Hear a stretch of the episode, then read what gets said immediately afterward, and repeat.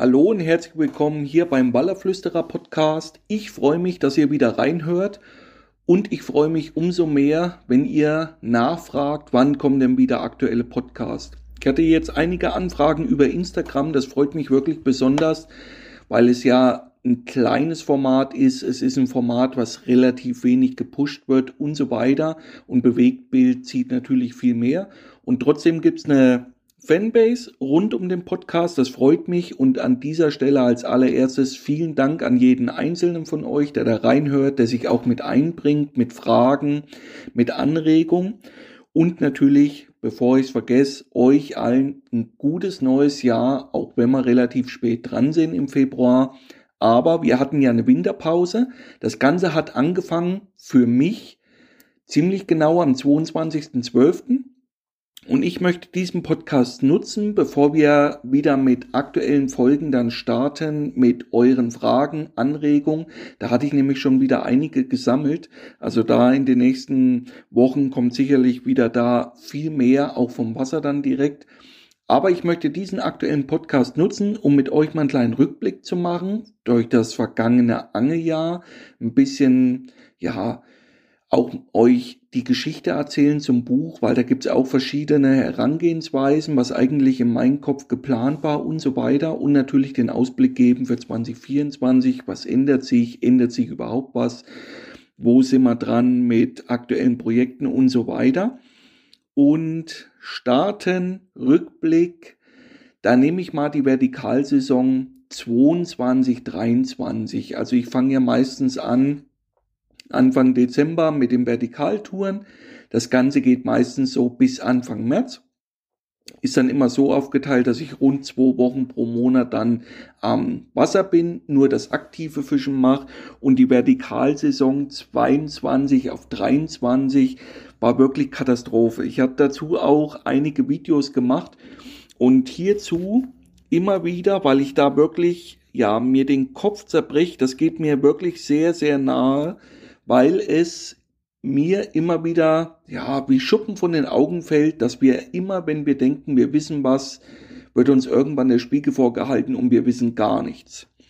Das kann natürlich immer verschiedene Gründe haben. Natürlich kann es immer sein, dass ich als Guide falsche Entscheidungen treffe und dadurch auch schlechter fange. Natürlich hat das nichts indirekt mit dem Guide zu tun, sondern mit der Herangehensweise beim eigentlichen Angeln. Das können die falsche Platzwahl sein, die falschen Köder, das falsche Rig, verschiedene zu laut. Ihr wisst, was ich meine. Das kann natürlich immer sein. Und dass in derselben Zeit, wenn ich dann am Wasser bin, es Angler gibt, die deutlich besser sind und deshalb mehr Fisch im Boot haben, beziehungsweise da mehr fangen. Und das ist ja immer wieder so ein Punkt, in dem Moment, wo man halt Guiding macht, beziehungsweise Leute versucht am Fisch zu bringen, ist man halt transparent. Das ist bei vielen anderen Anglern eben nicht so, weil selbst wenn die dann posten, posten die meistens natürlich nur das, was funktioniert hat. Die posten ja nicht äh, die letzten drei Wochen, wo halt wenig ging oder nichts ging, sondern die posten dann, wenn es gut gelaufen ist und dann kann man das natürlich dementsprechend auch verkaufen. Aber bei den Job Guiding wird man halt immer, ja, durch die Leute halt daran erinnert, dass man ja konstant am Fisch sein muss. Es geht nicht immer um diesen Ausnahmefisch, es geht darum, immer und überall Fisch zu fangen. Egal, ob der Wasserstand fünf Meter über Null ist, vier Meter drunter, 30 Grad Wassertemperatur oder vier Grad, das sollte man beherrschen. Und die Vertikalsaison, wie gesagt, 22, 23 war eine Katastrophe. Denn ich wurde als allererstes hier mal wieder auf den Boden der Tatsachen zurückgeholt, wie wenig Fische man sieht. Und ich hatte, ich war dann insgesamt mehrere Wochen dann am Fluss unterwegs und ich hatte damals eine Vermutung, dass aufgrund diesen extremen Sommers den wir 22 hatten, wo der Fluss über Wochen teilweise vier Meter und noch weiter unter Null, also unter dem Normalwasserstand war, hatte ich die Vermutung, dass viele Fische weg sind. Das war wirklich so meine erste, äh, ja, Sache, die ich schon im Sommer so beobachtet habe. Gerade das Stück, wo ich halt unterwegs bin und ich möchte auch den Hintergedanken dabei immer erläutern, weil wenn ich mich mit anderen Anglern unterhalte, äh, die können sich das nicht vorstellen oder glauben daran nicht, wie auch immer. Fakt ist auf jeden Fall, wenn der Wasserstand so weit zurückgeht, wie wir es im Sommer hatten, hatte ich auf zehn Flusskilometern drei Bereiche, die noch eine Wassertiefe von teilweise acht Metern hatten. Das war das tiefste, was ich gefunden habe, wo auch Strömung war. Ein Großteil vom Fluss war teilweise zwei Meter, Meter 50, auch mal drei Meter. Aber ansonsten war das wirklich, ja, alles flach, verlandet, riesige Sandbänke und so weiter. Und die drei Bereiche, die ich auf circa zehn Kilometer gefunden habe, die waren voll mit Fisch, wirklich voll. Keine Ahnung, wie viel in so einem Gumpen dann drin lagen, aber es waren wirklich viele. Und ich hatte ganz viele Fische nicht mit einem Echo gesehen, sondern an der Oberfläche. Die sind regelmäßig hochgekommen, teilweise mehrere Fische neben dem Boot. Und wo ich das das erste Mal gefunden habe, bin ich dann da lang gefahren, habe die Fische dort gesehen, bin mit dem Echo drüber, habe da teilweise meinen Augen nicht getraut. Wirklich alles voll da mit Wels. Und da dachte ich noch damals, das wird sicherlich eine relativ schnelle Nummer, auf irgendwas wirst du da schon ein Biss bekommen. Und da wurde ich wieder eines Besseren belehrt, denn es war in der Phase, wo ich dann dort war, null. Das war im August. Wassertemperatur etwas über 30 Grad. Es war so richtig flockig, das Wasser, durch diese absterbenden Blaualgen, dieses Wasser so faserig, wirklich brutal. Und ich hatte dann in dieser Phase wirklich mein Repertoire, was ich kenne und kann, angewendet und habe da auf den Allerwertesten bekommen. Das hat angefangen natürlich mit Vertikalangeln. Das ging dann weiter über das Wallerholz, das ging weiter über verschiedene Köder, über das Schleppen, über das Spinnfischen, über das Ansitzfischen mit Köderfischen, über das Ansitzfischen mit Pellets. Und es lässt sich relativ schnell zusammenfassen. Ich hatte da noch nicht mal ein Biss in diesen ja, Bereichen. Auch hier hatte ich den ein oder anderen Film gemacht für Zack Fishing Wales und das hat mich schon mal wieder sehr geerdet. Und dann hatte ich schon diese Vermutung, weil mich das gewundert hat, diese Bereiche, die ich gefunden habe, waren zwar Fische, aber wenn ich Fische gesehen habe, auch mit dem Echolot, nur große. Also wirklich sehr große Fisch dabei. Viele Fisch, würde ich sagen, Meter 80 Kategorie, so bis in der 210er Klasse. Aber auch Fisch definitiv über 220, 230 und deutlich größer.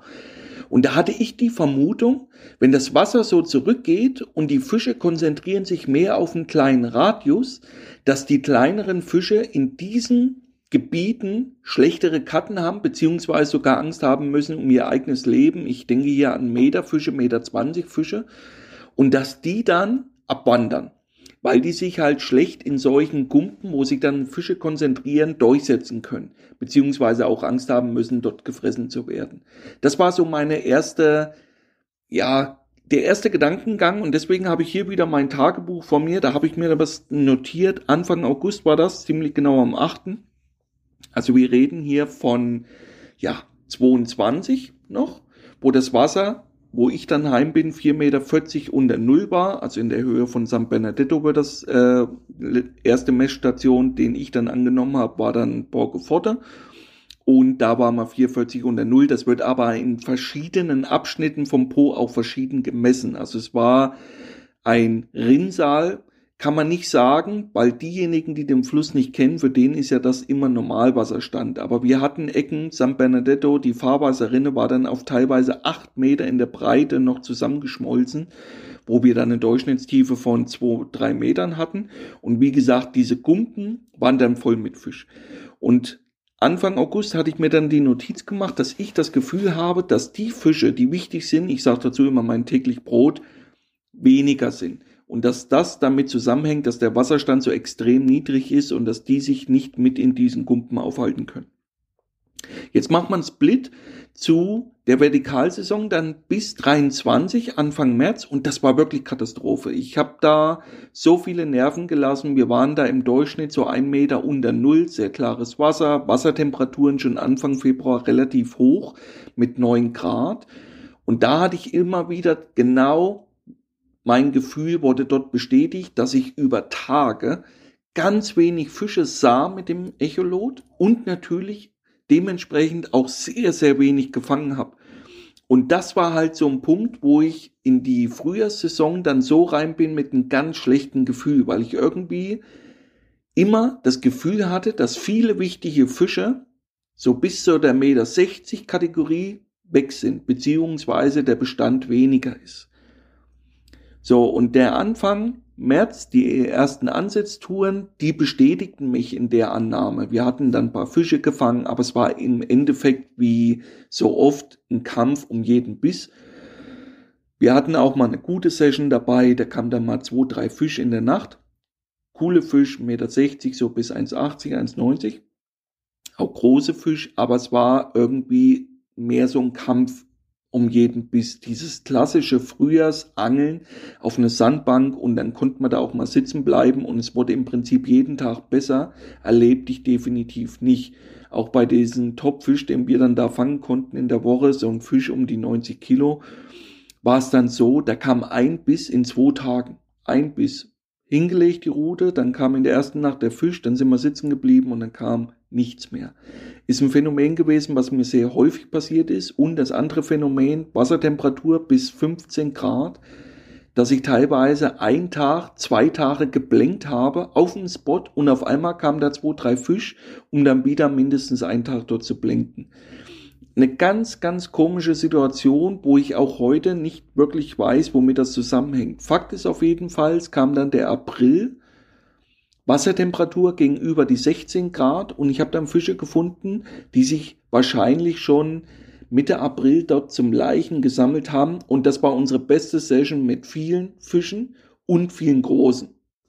Und auf einmal war wieder alles vergessen, was ich vornherein mir so gedacht hatte. Wir hatten mehrere Fische, wir hatten teilweise vier, fünf Fische in der Nacht und viele große dabei. Also bis knapp 2,50 Meter haben wir da gefangen. Und das war eine geile Session. Und eine Woche später, wo man gedacht hat, jetzt bis mal wieder Hase läuft, ist das Wasser insgesamt 2 Meter gestiegen auf den Normalwasserstand. Trübe geworden, viel Dreck und das ganze Schauspiel war vorbei und es war wieder der übliche Kampf um jeden Biss. Ja, und dann kam die Session 23, 24. Und ich war diesmal nicht ganz so viel unterwegs und jetzt, wo ich den Podcast aufnehme, habe ich jetzt noch ziemlich genau eine Woche Pause, bis meine aktuelle Vertikaltour losgeht im Februar. Und da war das jetzt halt so, wenn ich dann zurückblicke auf den Dezember, anders wie die Vertikalsaison, ja, 23, also Anfang 23, denn ich habe viele Bereiche gefunden mit vielen Fischen, wirklich viele Fische. Da lagen in einer Drift acht, zehn Fische, gute Fisch dabei, aber wir haben keine Bisse gekriegt. Wirklich absolut für mich Nervenzusammenbruch. Ich habe mehrere Driften gehabt, wo wir viele Fische gesehen haben und es hat keiner einen Biss bekommen. Und das ging teilweise drei Tage, wo wir regelmäßig über Plätze sind mit viel Fisch und es bekam keinen Zupfer. Nichts, gar nichts. Und dann ging natürlich wieder das übliche Rätselraten los. Liegt am Köder, es liegt am Rig, man muss schleifen und so weiter und so fort. Dann hat man dies probiert, das probiert. Das bringt mich dann immer am Rande des Wahnsinns, weil umso mehr dann auf mich einreden, umso mehr nimmt man sich ja dann an und denkt, scheiße, der Fehler liegt wirklich bei mir, ich bin einfach nur noch zu blöd zum Angeln. Und auf einmal kam wieder so ein Break, dann kamen zwei Driften nach drei Tagen null Zwei Driften, zwei Aktionen innerhalb von gefühlten drei Minuten. Womit das zusammenhängt, weiß ich nicht. Ich weiß nur, dass ich verschiedene äh, Anfragen habe über Instagram hauptsächlich, wo mir viele Leute schreiben, hi Benny, wir sind am Po, wir sehen viele Fisch, wir kriegen keine Bisse, hast du einen Tipp und so weiter. Und das ist wirklich ein Punkt, der sich geändert hat zu letzten Jahr. Ich habe viele Bereiche, wo wirklich gut Fisch lagen und keine Bisse bekommen. Ich habe Bereiche gefunden mit sehr großen Fischen, also definitiv Fisch weit über 2,50 würde ich schätzen, wahrscheinlich 2,70 in der Kategorie. Und du bekommst da keinen Biss. Natürlich hat das wieder viel Nervenkost, viel Sprit auch gekostet, weil das Bereiche sind, auch so ein Punkt immer wieder, da habe ich schon mal drüber gesprochen. Was mir immer wieder auffällt, dass es so Zonen gibt, ich möchte das als Zone erstmal bezeichnen, wo ich viel eher einen großen Fisch finde, wie in den anderen Gebieten, wo ich sonst unterwegs bin. Und das ist wirklich auch sehr auffällig seit den letzten Jahren, dass das so ist. das ist wirklich, ich, womit das zusammenhängt, kann ich gar nicht sagen, weil wir auch woanders viele interessante Strukturen haben, die von der Ähnlichkeit zu den anderen Strukturen wirklich eins zu eins dasselbe sind. Also die Wassertiefe, die Abrisse, die Strömungsstruktur und so weiter. Und trotzdem kenne ich mittlerweile viele Gebiete, weil ich viel unterwegs bin, wo ich zwar Fische sehe, auch mal im Fischfang, aber wo es deutlich wenig große gibt. Deutlich weniger. Ich habe Gebiete, wo ich teilweise von meinem jetzigen äh, Ausgangspunkt ja gute 10, 12 Kilometer fahre, nur um an Plätze zu kommen. Das sind dann so zwei, drei Bereiche, die in relativ engen Radius zusammenliegen, wo dann eben vier, fünf sehr große Fische liegen. Und wie gesagt, womit das zusammenhängt, weiß ich nicht. Nur dieses Jahr oder beziehungsweise war das der Dezember 23, also für mich ist das dann schon die Vertikalsaison 23, 24, war es dann genau anders wie zu der Vertikalsaison 22, 23, dass ich in der Form damals ganz wenig Fische gesehen habe, dementsprechend fast gar nichts gefangen habe. Und dieses Mal war es wieder andersrum. Ich habe unwahrscheinlich viele Fische gesehen und wir haben wirklich relativ wenig gefangen. Und das war wieder dieser Nervenkrieg, das, was man ganz schlecht rüberbringen kann. Und auch hier wieder, immer wieder ist ja ganz wichtig der, der Punkt, wenn man sowas macht und man ist vergleichbar, was fangen andere in derselben Zeit, wenn sie mit dir am Wasser sind. Das ist immer wieder so der Punkt, weil spätestens dann kann ich natürlich auch was lernen, weil dann sprechen sich Fänge rum, wie ist der zum Erfolg gekommen und so weiter. Und erstens mal habe ich den Vorteil, den Nachteil, je nachdem, wie man es sehen will, durch Social Media und dann natürlich auch, dass ich relativ viele Leute kenne und dann mal einen Italiener treffe am Wasser, dann schreiben mir andere Leute und so weiter und dann weiß ich, wie die Fänge waren in der Zeit, wo ich dort war und die waren fast immer genau dasselbe, also nicht nur fast, es war genau dasselbe wie bei mir. Und womit das zusammenhängt, weiß ich nicht. Die Bedingungen waren gut, wir hatten kein Wind, klares Wasser, Wassertemperatur zwischen 7 bis 8 Grad, perfekt.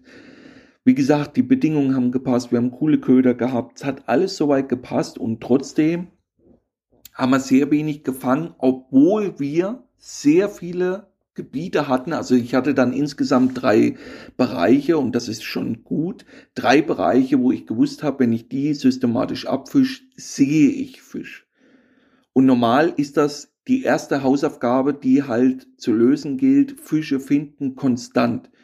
Und da kann es halt sein, ich schaffe am Tag meine 10, 15 Driften. Und wenn ich da natürlich in 15 Driften 14 Mal kein Fisch sehe, sollte jedem von euch klar sein, dass die Fangaussichten geringer sind, wie als wenn ich bei 15 Driften 13 Mal Fisch sehe.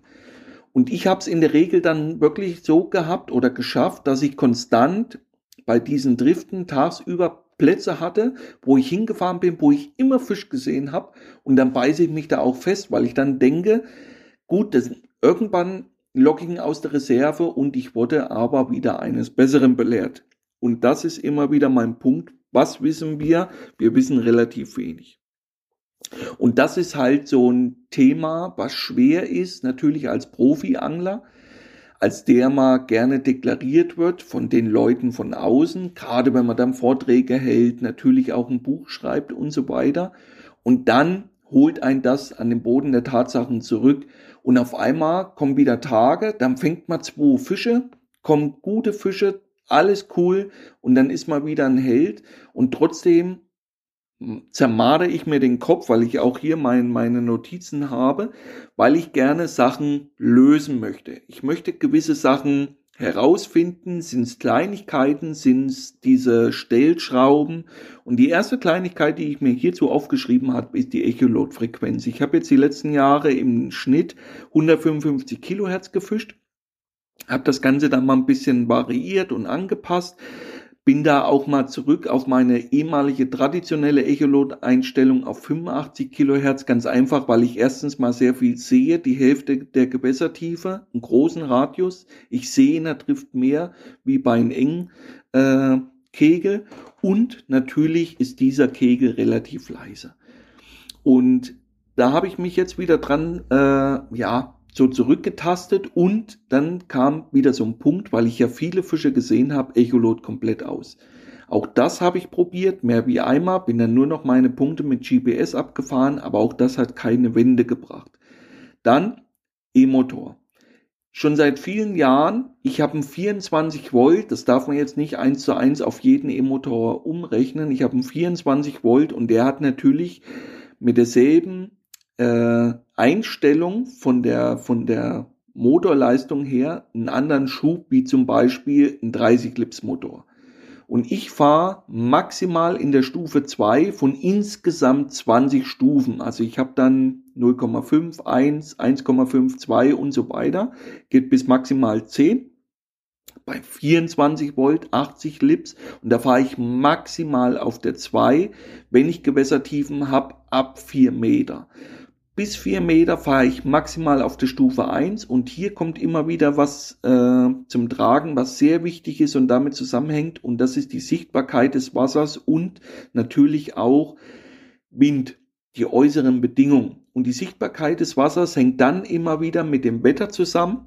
Das ist immer wieder, was mir sehr auffällt und das ist dann, ich fange an trüben Tagen dann vertikal sehr oft besser wie an klaren und da habe ich die Erfahrung gemacht, das hängt sehr oft damit zusammen, dass es die Fische in flachere Gebiete zieht im Winter. Also dann zwei, drei Meter Wassertiefe, Sandbänke. Und da komme ich mit einem großen Boot noch relativ schlecht an die dran, weil ich einen Schatten werf. Der E-Motor, der ist natürlich dann auch 40, 50 Zentimeter im Wasser. Und wenn der dann noch läuft, habe ich sehr häufig die Erfahrung gemacht, dass wenn ich Fische mit den Sidescan zwar lokalisiere, dann ungefähr weiß, wo ich die Drift anzusetzen habe, dass ich die in den eigentlichen Abfischen dann nicht mehr sehe. Ist ein Phänomen, was mir sehr häufig passiert ist und hier weiß ich mittlerweile sehr genau, diesige Tage, bedeckte Tage, auch Regentage waren dann für mich besser wie diese ganz klaren windstillen Tage im Winter. Das hat sich ein bisschen gedreht zu den ja, vergangenen Sessions, die ich schon vor ja, 10, 12 Jahren dann gemacht habe. Damals natürlich mit einem ganz anderen Wissensstand, aber damals waren für mich eigentlich Sonntage meistens besser. Das kam aber natürlich auch daher, dass ich erstens mal mit einer anderen Technik damals noch gefischt habe. Ich hatte ja noch ein Leihboot zu der Zeit, einen ganz anderen E-Motor, ganz anderes Echolot. Und was mir hier halt immer wieder so einfällt, und auffällt, das sind die Wasserstände. Wir hatten halt damals im Schnitt diesen Nullwasserstand. Das war sehr ungewöhnlich, dass der mal da drunter war. Und heutzutage ist es eigentlich der Durchschnitt ein bis zwei Meter unter Null. Das hat sich gedreht. Und dadurch werden viele Bereiche, die damals uninteressant waren für die Fischer, werden heute interessant und umgekehrt. Und das fällt mir immer wieder auf mit diesen klassischen Spots, wo ich früher die Fische gefunden habe, dass sich das jetzt alles ein bisschen weiter so um 10 Meter verlagert hat, auch 15 Meter je nach Struktur, wo die Fische anders liegen. Und dann ist dieser, dieser, dieser Hauptpunkt, der für mich dann, für meine Fischerei mir eigentlich Steine in die Beine wirft, ist eben dieses flache Wasser und klare Wasser und dass dann die Fische eben auf diesen Schatten und auf die Störgeräusche reagieren und dann da weggehen. Klassiker dazu, Normalwasserstand habe ich viele Bereiche im Mittellauf, wo es über die Sandbänke strömt und so zwischen ein bis zwei Meter hat. Es gibt ganz viele Sandbänke, wo ich gar nicht ans Ufer fahren kann mit meinem Boot, wo ich schon fünf bis zehn Meter vor dem eigentlichen Ufer stehen bleibe, weil das so flach wird. Es wird einfach nur konstant flach und relativ strukturarm. Das war bei Normalwasserstand. Jetzt hatte ich dadurch den Vorteil, dass sich eine andere Strömung gebildet hat hinter den Abrissen und dass die Abrisse dann vier, fünf Meter hatte. Die ging dann von ein, teilweise auf drei, vier Meter runter und dann lagen sehr oft die Fische da dahinter.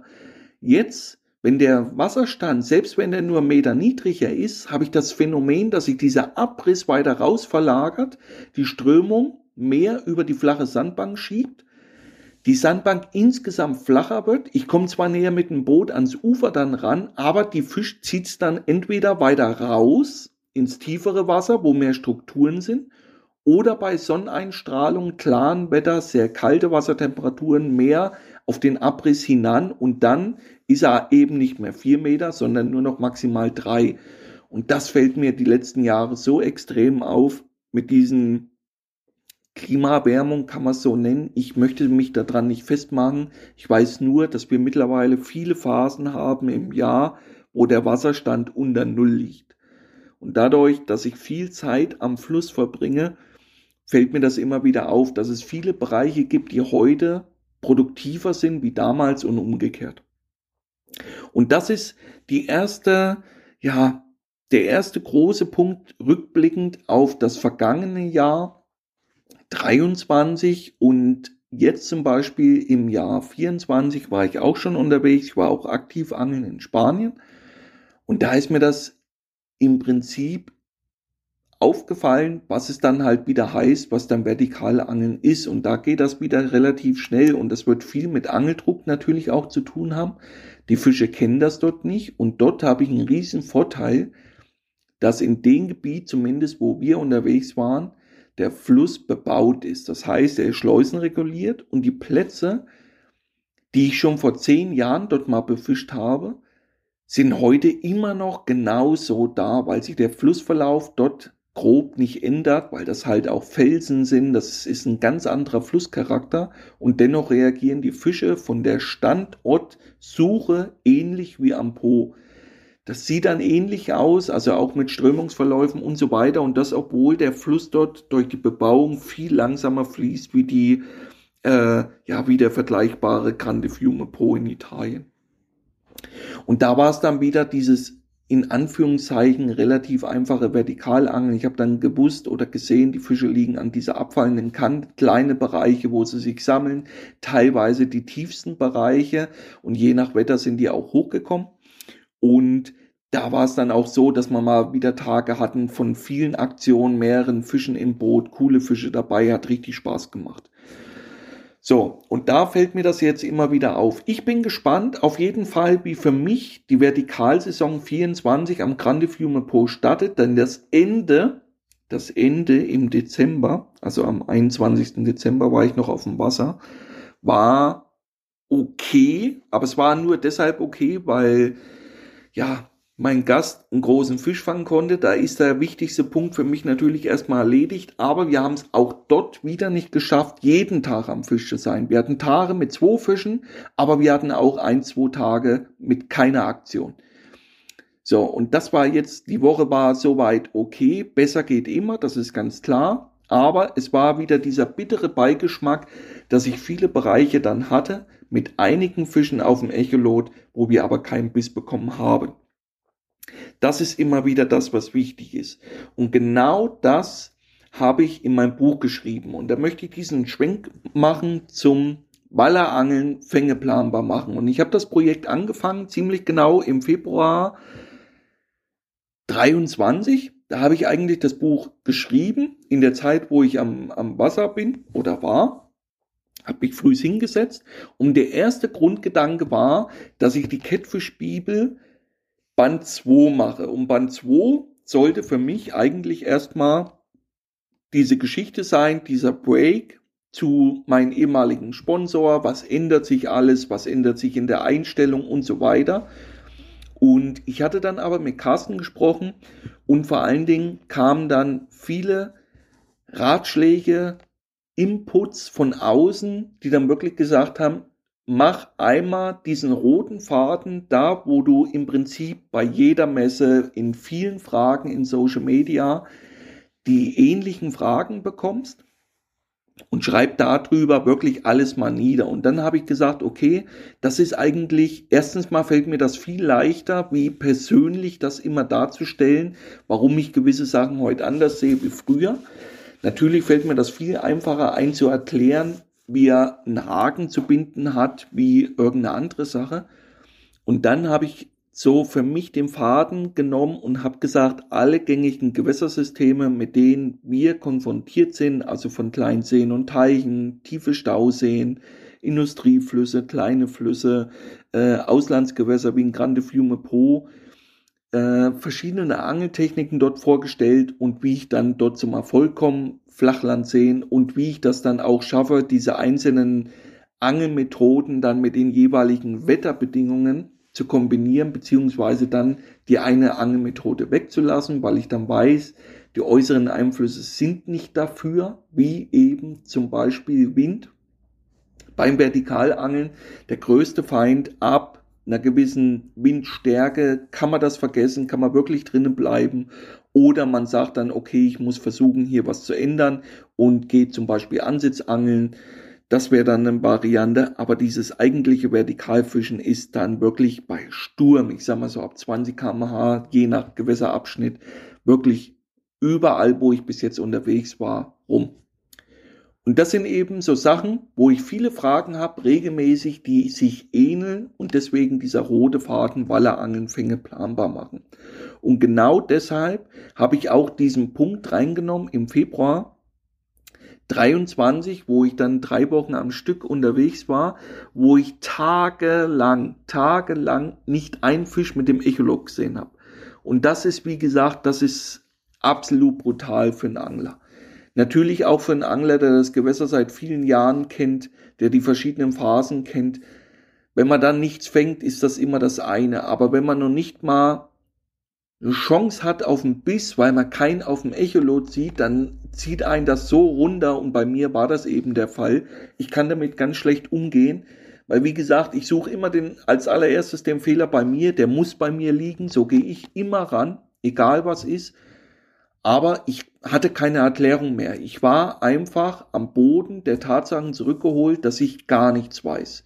Und genau das habe ich in diesem Buch auch geschrieben, dass es nach wie vor viele Sachen gibt, wo wir eine Theorie haben, die sich sehr oft auch bestätigen lässt durch Fänge. Das muss man auch dazu sagen. Aber eben wie in dieser konkreten Phase, Dezember bis Anfang März 22 bis 23, war eine Katastrophe für mich, dass wir so wenig Fische gesehen haben an einem der Top-Revieren in Europa. Wirklich brutal. Und jetzt war es wieder andersrum. Ich weiß nicht, ob das jetzt besser war für meinen Gemütszustand. Jetzt hatte ich viele Bereiche mit vielen Fischen, aber die Bisse sind teilweise ausgeblieben. Und das ist auch so ein Punkt, wo ich im Wallerangeln, Fänge planbar machen, viel geschrieben habe über Sachen, die von außen gesehen erstmal wichtig sind. Und was meine ich damit? Klassiker, wir fangen unwahrscheinlich viele kleine Wälse beim Grundangeln mit Wurm. Jetzt wollen wir es mal probieren, wir kriegen die Dicken nicht, was sollen wir tun? Und deswegen habe ich auch dieses Buch dann geschrieben und da steht als allererstes drinne, was heißt eine Bestandspyramide? Was, auf was achte ich da? Wie ist das, wenn mir Leute sagen, wir fangen regelmäßig Fische bis 220, alles voll mit Karpfenanglern, aber bei uns fressen die keine Boilies oder Pellets. Wie hängt das zusammen? Wie kann das zusammenhängen? Und so weiter. Und deswegen ist auch hier immer wieder so als allererstes dieser, dieser Versuch, für mich zumindest, den Leuten diesen roten Faden an die Hand zu geben. Dass ich gerade als Anfänger, wenn ich diese Nadel im Heuhaufen jage, wenn ich solche äh, Phrasen dann lese, schreibe ich immer wieder mein, mein Immer derselbe Tipp ist, geh an Gewässer, wo regelmäßig Wälse gefangen werden. A und O. Und nicht, der Kollege kennt einen Schwarer und der Schwarer hat einen, der weiß, der hat mal einen drauf gehabt und konnten nicht halten, alles abgerissen und der müsste und sollte und wir fangen in der Nacht drei kleine und die Schleien sind weg. Wie kriegt man die großen? Und das hängt eben mit der Biologie von diesen Welsen zusammen. Natürlich dann auch mit dem Biotop, wo leben die Fische. Und deswegen ist das Buch im Endeffekt erstmal anders geworden, wie ich es ursprünglich mal geplant hatte mit dieser Catfish Bibel Band 2, aber es ist jetzt zum Glück ein eigenständiges Werk geworden, was ich auch heute in zehn Jahren noch jemand in die Hand drücken kann, der entweder anfängt oder viele Sachen noch nicht weiß, weil bei vielen Leuten sich eine Angelart auch etabliert bzw. festsetzt. Und das hängt hauptsächlich damit zusammen, wie die Leute mitgenommen werden ans Wasser. Es gibt ein paar Angler, die sind alleine unterwegs, aber die meisten sind dann durch einen Freund mal zum Ballerangeln gekommen. Die kennen dann einen, der hat ihm mal ein paar Tipps gegeben. Das erste Mal Italien, da hat der Guide was erzählt und so weiter. Und bleiben dann aber sehr oft auf einer gewissen Angelmethode hängen. Das fällt mir immer wieder auf. Da ist dann zum Beispiel das Ansitzfischen mit lebenden Köderfisch, das, was ich am meisten mache, mit dem größten Erfolg, wo ich das meiste Vertrauen habe. Und an anderen Gewässern setze ich das auch um. Und dann ist halt auch so ein Berg gut, wo halt viele Phasen erklärt werden, wo eben die Fische nicht aktiv ziehen, nach Beute suchen und dann wird jeder Ansitzangler auch ein Top-Revier schlechter fangen, wie zum Beispiel jemand, der dann immer noch die Fische aus der Reserve locken kann, wie zum Beispiel dann beim Vertikalangeln. Und deswegen ist dieses Werk jetzt so geworden, es ist draußen, wir hatten jetzt Verkaufsstart ziemlich genau in Berlin, Anfang Dezember, Messe Passau war wirklich sehr geil von der Reaktion her, von den Leuten her, auch nach dem Vortrag. Wir haben einiges schon verkaufen dürfen von den Büchern. Ich habe viel Resonanz schon bekommen. Das freut mich. Das ist wirklich der größte Ritterschlag, wenn Leute mir schreiben, dass ihnen das was bringt und dass sie gewisse Ansichten jetzt verstehen können beziehungsweise nachvollziehen können. Und da stehen eben auch Sachen drinne, wo vielleicht der eine oder andere erstmal nicht dran denkt, was in so einem Ballerbuch drin zu stehen hat. Und es hängt mit Guides, Kunden und dessen Verhältnissen zusammen. Das hängt natürlich auch mit äh, Freundschaften zusammen und so weiter. Und auch deshalb habe ich da immer wieder diesen Schwenk gemacht und habe Sachen mit reingebracht, weil ich denke, für unsere aller Zukunft am Wasser ist es halt wichtig, dass wir verantwortungsvoll umgehen. Und verantwortungsvoll heißt halt, dass wir unseren Kritikern, und die gibt's nun mal mehr wie Wallerangler, das muss man sich auch immer wieder vor Augen führen, keine Angriffsfläche bieten. Und das hängt eben damit auch zusammen, wie gehe ich mit meinen Fängen um, wie polarisiere ich. Will ich um jeden Preis wahrgenommen werden in einer breiten Masse oder eben nicht und versuche, das klein zu halten, unauffällig zu agieren und so weiter. Und da möchte ich mal auf den Punkt kommen, weil ich mir hierzu eine Notiz gemacht habe. Facebook Anfang 24. Wie das immer funktioniert, weiß ich nicht. Ich hatte vor einiger Zeit, das war die Herbsttour, einen coolen Fisch gefangen mit meinen Gästen und hatte da verschiedene Videosequenzen gemacht und so weiter. Und der Fisch sah wirklich vom Leben im Fluss gezeichnet aus. Ja, so ein alter, ja, so ein altes dominiertes Männchen mit äh, so schon vielen Narben, so Striemen drinne, so ja hinten die Schwanzsaumen schon so eingerissen und so weiter. Und er hatte eine gebrochene Brustflosse, wirklich heftig. Und der der des wo der Fisch hochkam, sah das jetzt alles normal aus, aber die Brustflosse, ja, also so groß wie meine beiden Hände zusammen, also wirklich ein Kopf wie ein 260, obwohl es ein Fisch der 230 war und vielleicht, ja, Mitte 70 Kilo, aber ein Riesenschädel, wirklich uralt, wie als ob er schon zusammenfällt und dem Fisch habe ich eine kurze Videosequenz gemacht und habe das geteilt auf Instagram und Instagram ist dann immer wieder verknüpft automatisch mit Facebook. Facebook nutze ich relativ selten, muss ich auch sagen. Also ich erstelle keinen separaten Content für dieses Format.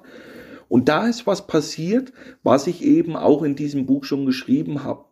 Es war ein, zwei Monate normal von der Reichweite her. Ich habe ja kleine Kanäle, alles was so über drei, vier, 5.000 Aufrufe geht, ist dann schon gut. Und auf einmal sehe ich, dass dieses Video viral geht. Warum auch immer, das weiß ich nicht, welche Stellschrauben dann äh, da betätigt werden müssen. Und erst war das noch cool, so bis zur 40, 50.000 Aufrufermarke und auf einmal ist das durch die Decke gegangen und ging dann auf, ich schlag mich jetzt nicht tot, ich glaube 200.000 sowas.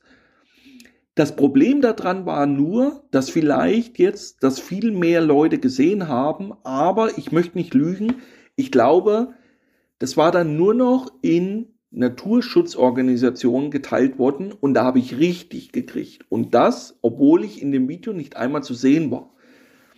Die Leute, die dann da drunter geschrieben haben, also wirklich richtig einen vom Leder gelassen, du Drecksau und die Anzeige ist raus und ich mach dich kalt, ich such dich. Also richtig, was man halt so schreibt, wenn man zu Hause irgendwo sitzt oder je nachdem richtig Hass da entgegengeschlagen, weil ich ja diesen Fisch so verkrüppel und freue mich, dass der so äh, deformiert wurde und so weiter und so fort.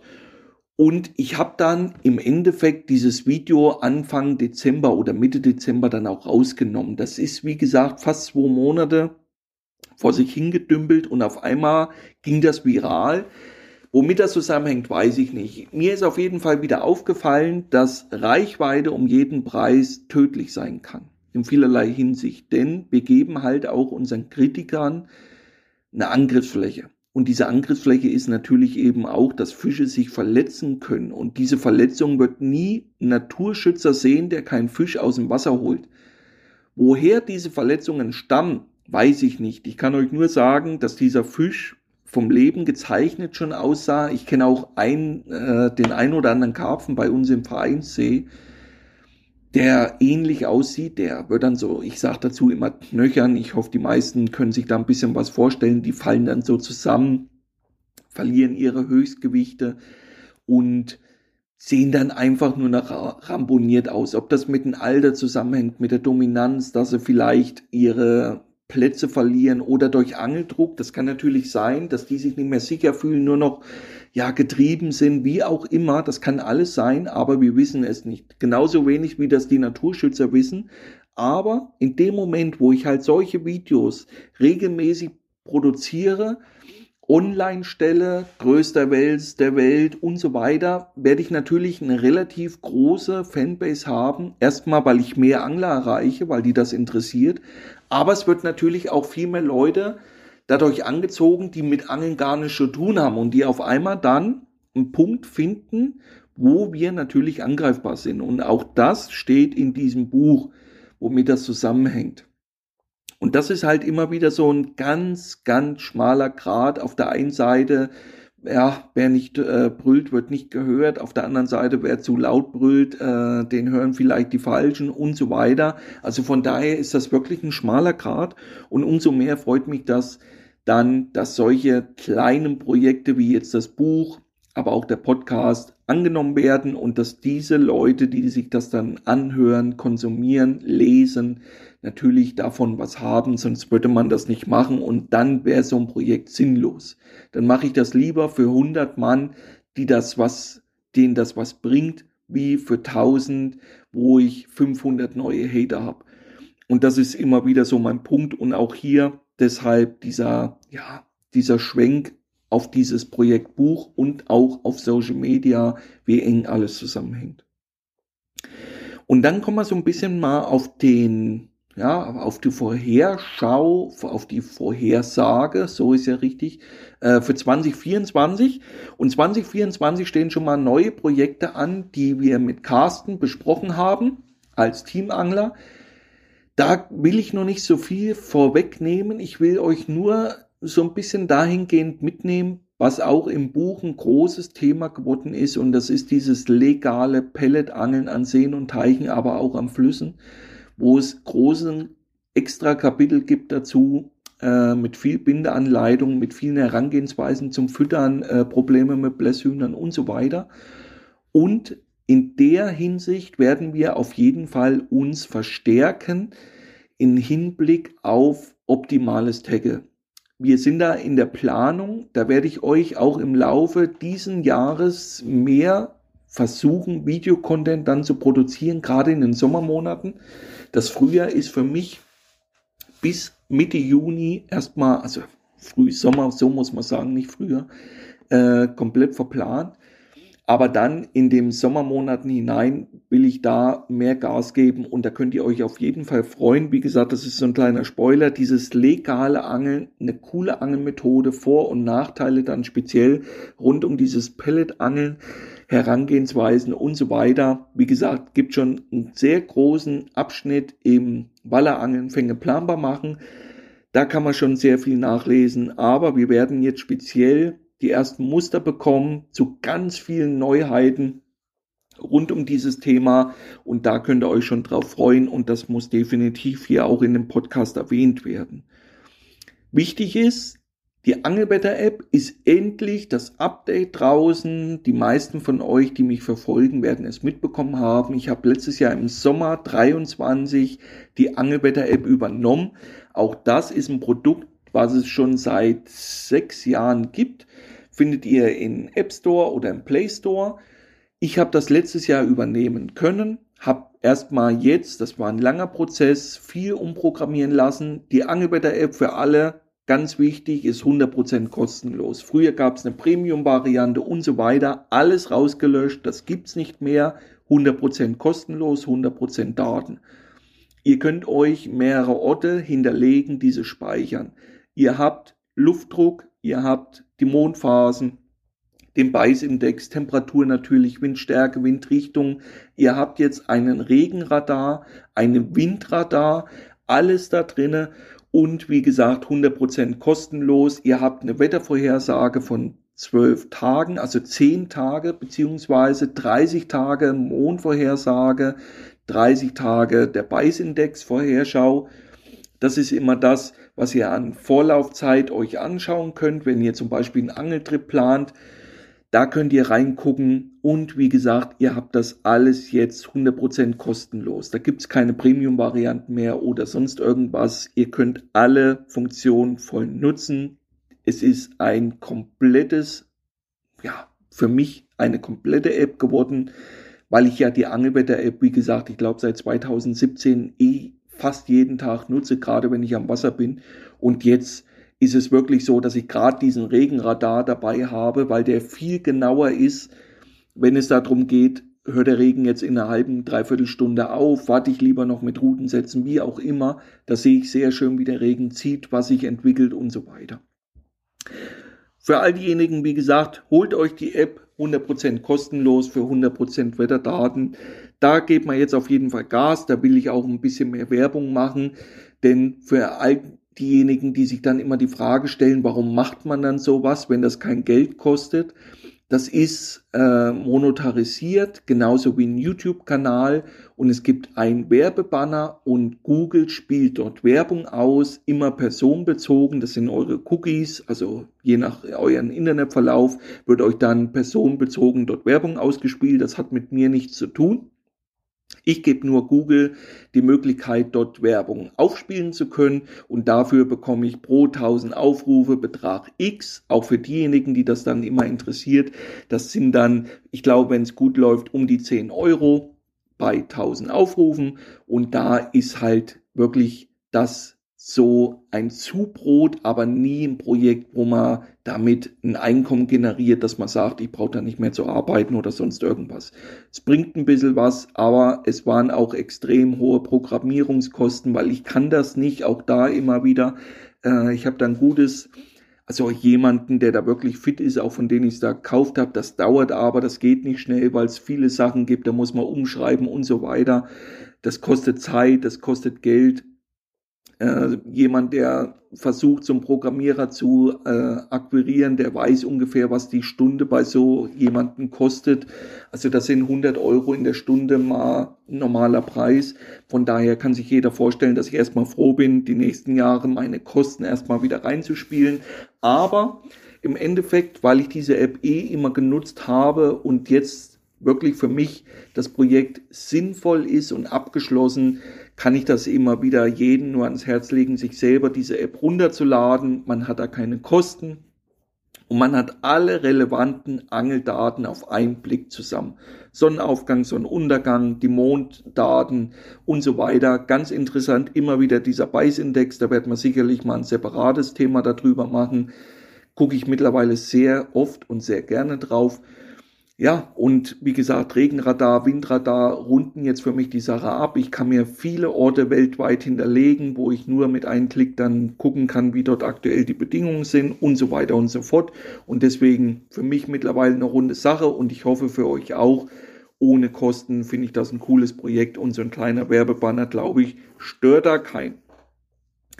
das war im Prinzip erstmal das, was so wichtig ist. Und ich hatte schon mal so ganz kurz dann diesen Anriss gemacht bis Mitte Juni. Auch hier, weil ich da immer wieder mal Anfragen habe. Für all diejenigen, die eine Tour machen wollen. Das ist immer phasenweise, wenn man ein Video macht, kommen ein paar Leute mehr. Jetzt im Winter, wenn man relativ wenig auch macht auf Social Media, weniger Anfragen. Äh, erstmal hier an dieser Stelle vielen Dank für meine Gäste, für jeden Einzelnen, der mich am Wasser besucht oder besuchen möchte.